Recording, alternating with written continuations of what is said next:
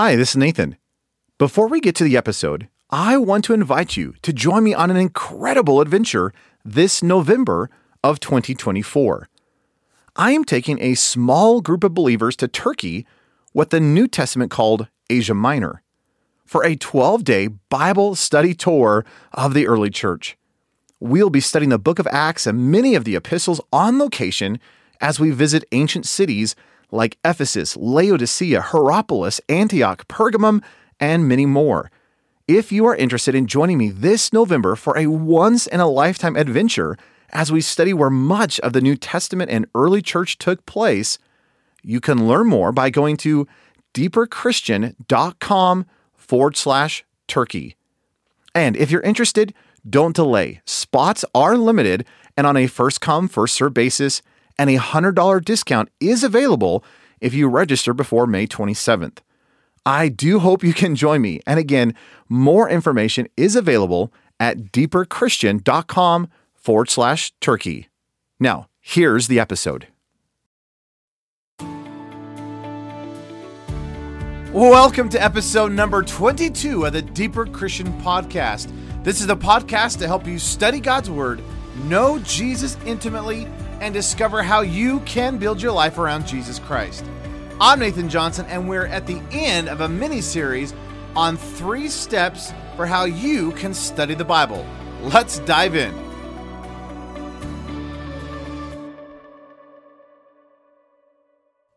Over the last couple of weeks, we've been talking about the three steps to help you study the Bible. It's really three questions that you need to ask for great Bible study. Now, I just want to spend a moment and do a quick review. But if you want a fuller explanation, I would encourage you to go back to episodes number 20 and 21 of this podcast and listen to those at length. Now, to set the stage, let me reiterate this overwhelming concept that if you are a Christian, it is vital to your spiritual life for you to be in God's Word. See, it is God's Word that gives revelation and truth and insight. It is His Word speaking to us today. Now, we firmly believe as evangelical Christians that the Word of God is truth and it does not change. We can rest our weight. We can, we can put our confidence in His Word. In fact, it becomes the measuring rod and the boundary for our lives. In other words, how do I know how I'm supposed to live? Oh, well, I'm supposed to get into the Word. Now, my interaction with the Word is so critically important because if I want to grow and mature in my faith, I need to be a man, or in your case, perhaps a woman of the word. Now, in good Bible study, as we mentioned in the past, there are three questions that you should be asking. These are really three steps to help you go deeper and gain a greater understanding of not only the passage, but a richer depth of meaning as well as a greater intimacy with Jesus Christ. So, we've talked about the first two in the past, but let me just review them. Step number one, or question number one, is this idea of observation. We're asking the question, what does the text say? What do I see in the text? In other words, I, I, come to the text and, and I just I set my presuppositions aside and I'm merely asking the question, what do I see in the text? What what's going on? Now, again, we've made the statement that it'd be great if, if you grab a piece of paper or open your computer and make a list of observations. Just, just give a bullet point list of, oh, this is going on, and oh, I see this happening, and oh, I see how this is tied into this. And, and again, we've mentioned this in the past, but ask great questions. Ask who, what, where, when, why, how, what for, where, and all, all that kind of stuff. Ask questions. It's going to help you dive deeper into God's word and figure out what on earth this thing is saying. Now, it's also in the observation stage where I can bring in some grammar or, or original languages. I, I can start, you know, uh, looking up some word studies, and I really want to engage with the text and actually figure out what does the text say. Now, as I'm working through this observation stage, eventually there's this nugget that kind of comes forth. In fact, I'm asking the question in the step number two, which is interpretation. What does this mean? Uh, what does this text mean? And, and again, I'm, I'm not asking what does it mean to me. I'm asking what was the author's original intent to his audience? See, in, in our case, in, in our example in Philippians chapter 2, Paul is writing a letter to those in Philippi. Now, he's not writing a letter to Nathan in 21st century. Now, obviously, Philippians applies to my life, but I'm not asking the question, oh, well, how, how does this affect me or what does this mean to me? I want to know what Paul is saying to those in Philippi. So as I'm making all these observations and I'm I'm really wrestling with the text, I begin to ask the question, all right, what was Paul articulating in Philippians? Or in, in say the book of Joshua, what was Joshua saying to the Israelites as they're just entering into the promised land? Or whatever the case may be in whatever book you're studying. See, I, I want to gain the concept. I want to gain the insight or the gold nugget, if you will, of what was the author trying to communicate. Now, what's so amazing is as I'm as I'm making observations and I'm just sitting and soaking in the text and just asking the author himself, asking God, would you just give me insight and wisdom and understanding to what this passage says? He begins to give insight. And as I do word studies and as I really wrestle with the text, and I'm asking what was the author trying to say, there's this nugget, there's that concept previously mentioned that starts to come forth. Now, once I have that concept or the nugget or, or the meaning behind the text, it is then and only then I can move on to the third stage. So, again, step number one is observation, and I'm asking the question what does the text say? What, what do I see going on in the text? Step number two then is interpretation. I'm asking the question what does this passage mean? Not what does it mean to me, but what was the author trying to articulate? What, what, what's the concept? What is he what is he going after? What is he trying to tell his audience? Now, once I have that concept, then I can move on to step 3, which is application. And I'm asking the question, what does it change? So I make observations, what do I see? I'm asking for interpretation. I'm trying to figure out what does this passage mean? And once I have the concept, I apply that concept in my life and I ask myself, how does this change my life? Now you realize for a good application, uh, it's not just me trying to come up with a, you know, a checklist of, oh, here's some good ideas. I'm really laying myself before the word of God saying, word of God, examine my life. Does does this concept, does this truth re- reflect itself in my life? Uh, for example, say the concept was love your neighbor. I could quickly take that truth into my life and say, do I do that?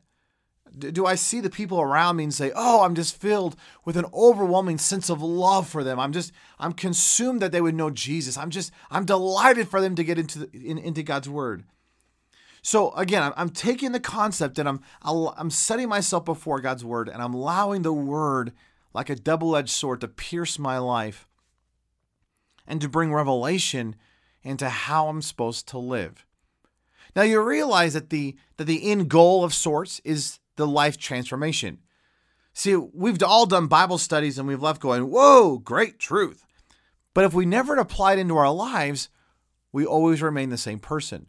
See, my desire is not to be the same person next week as I am today. See, I, I don't want to be the same guy a year from now as I as I was a year ago. See, I want a continual progression and transformation and life and, and movement into the realities and the fullness of all Jesus is in my life. See, I want to take God's word and I want Him to apply that into my life where it becomes the word becomes the measuring rod for my life, where He is constantly taking my life and bending me around God's word. See, God's word does not change. See, I don't take God's word and bend it around my life.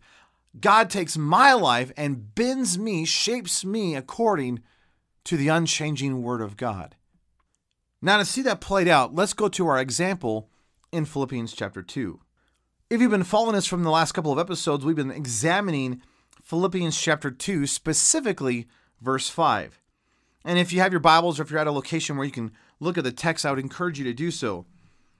But Philippians chapter 2, verse 5, Paul says this let this mind be in you, which was also in Christ Jesus.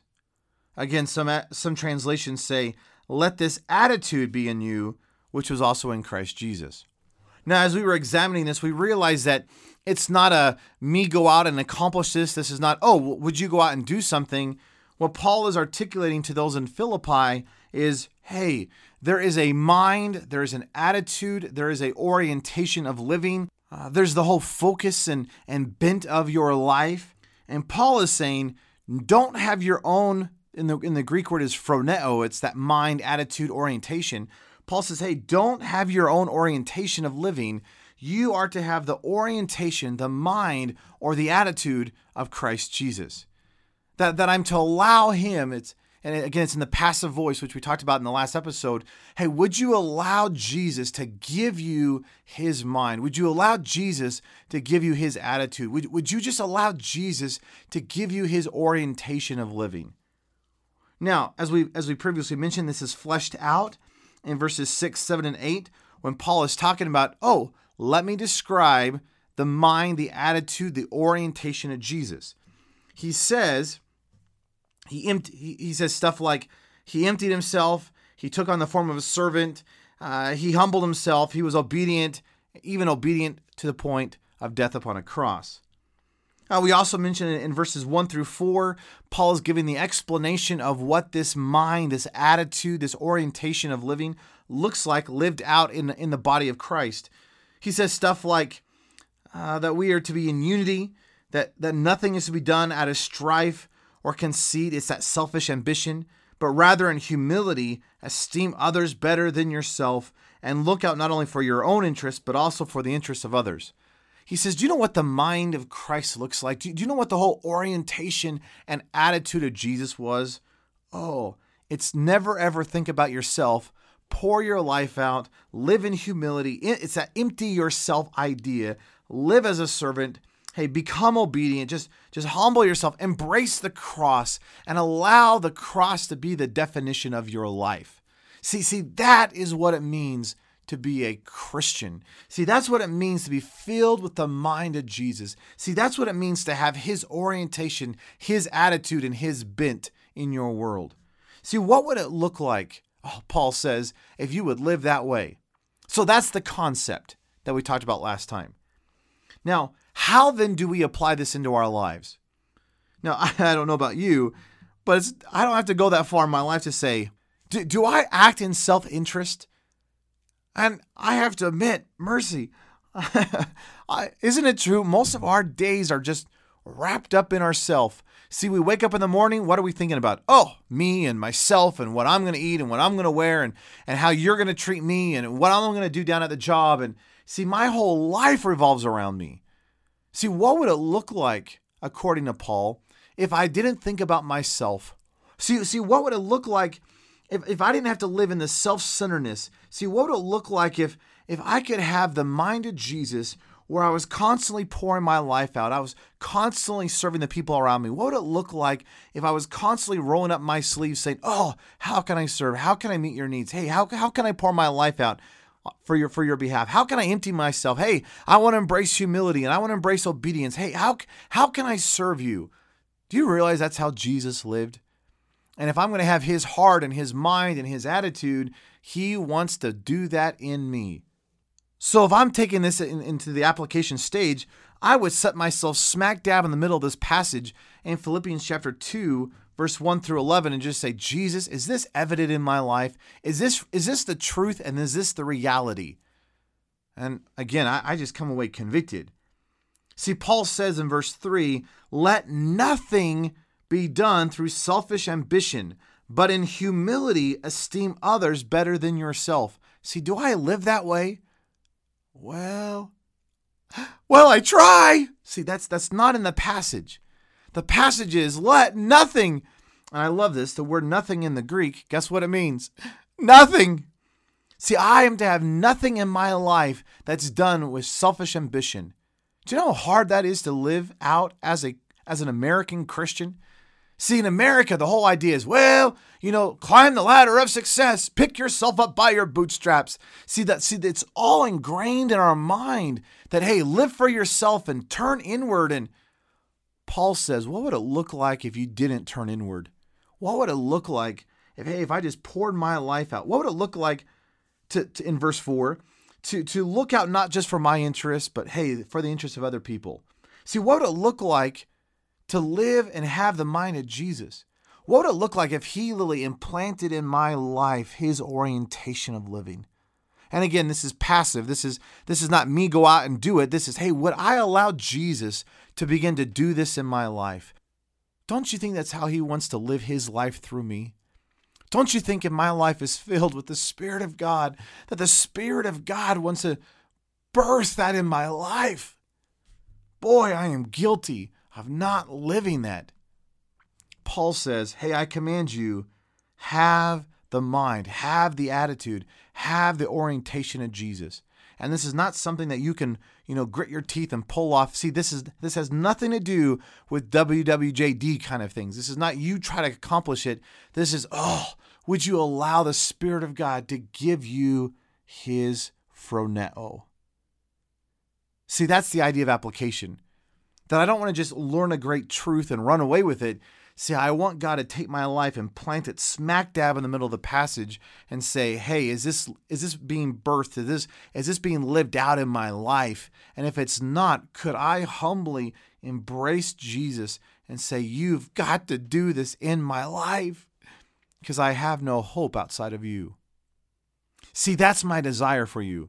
My desire is that you would come to the word with an open heart and with an open mind and with humility and say, Jesus, I want you to take your word and form that form this truth for take this reality of living. Take take your life and implant it within my own. Hey would you change my heart? Would you change my mind? Would you change my language? Would you change how i just live? Would you would you take hey you have access to every part of me jesus. I don't want to be the same person as I am today. So, Lord, refine and reshape and remold and transform my life as I get into your word. That is what I long for you. Now, next week, we're going to look at one other example and kind of tie all this stuff together and kind of walk through this three step process of observation, interpretation, and application all in one fell swoop. So, hey, if you would like to join me, I would highly encourage you this week to uh, just spend some time in the book of Acts, chapter 1, and we're going to look specifically at verse 8. Personally, I would read uh, maybe the whole book, or sorry, the, the whole chapter 1 of Acts, uh, specifically verses 1 down through verse 11, and I would just sit and ponder and think through verse 8. So again, I encourage you make some spend some time and make some observations of this passage. What's going on in the passage? What do you see happening in the passage? Again, uh, kind of look at some of the context. I would encourage you to maybe do some word studies on stuff like uh, receive power. What does it mean to be a witness? Uh, what, is, what does it mean to actually go into Jerusalem, Judea, Samaria, and the ends of the earth? What did it mean in their context? Uh, and then begin to ask the question uh, what was Jesus saying to the disciples here in the passage? Uh, why did Luke include this, this statement of Jesus right before he ascended into heaven? After you get all that in the concept, how does this how does this affect my living? How does this how does this change my life? Again, my desire is that you would fall in love with God's word and be transformed by it. And again, I don't want to just come to the word for academics. I want to come to the word of God to know Jesus, to have a greater relationship with him.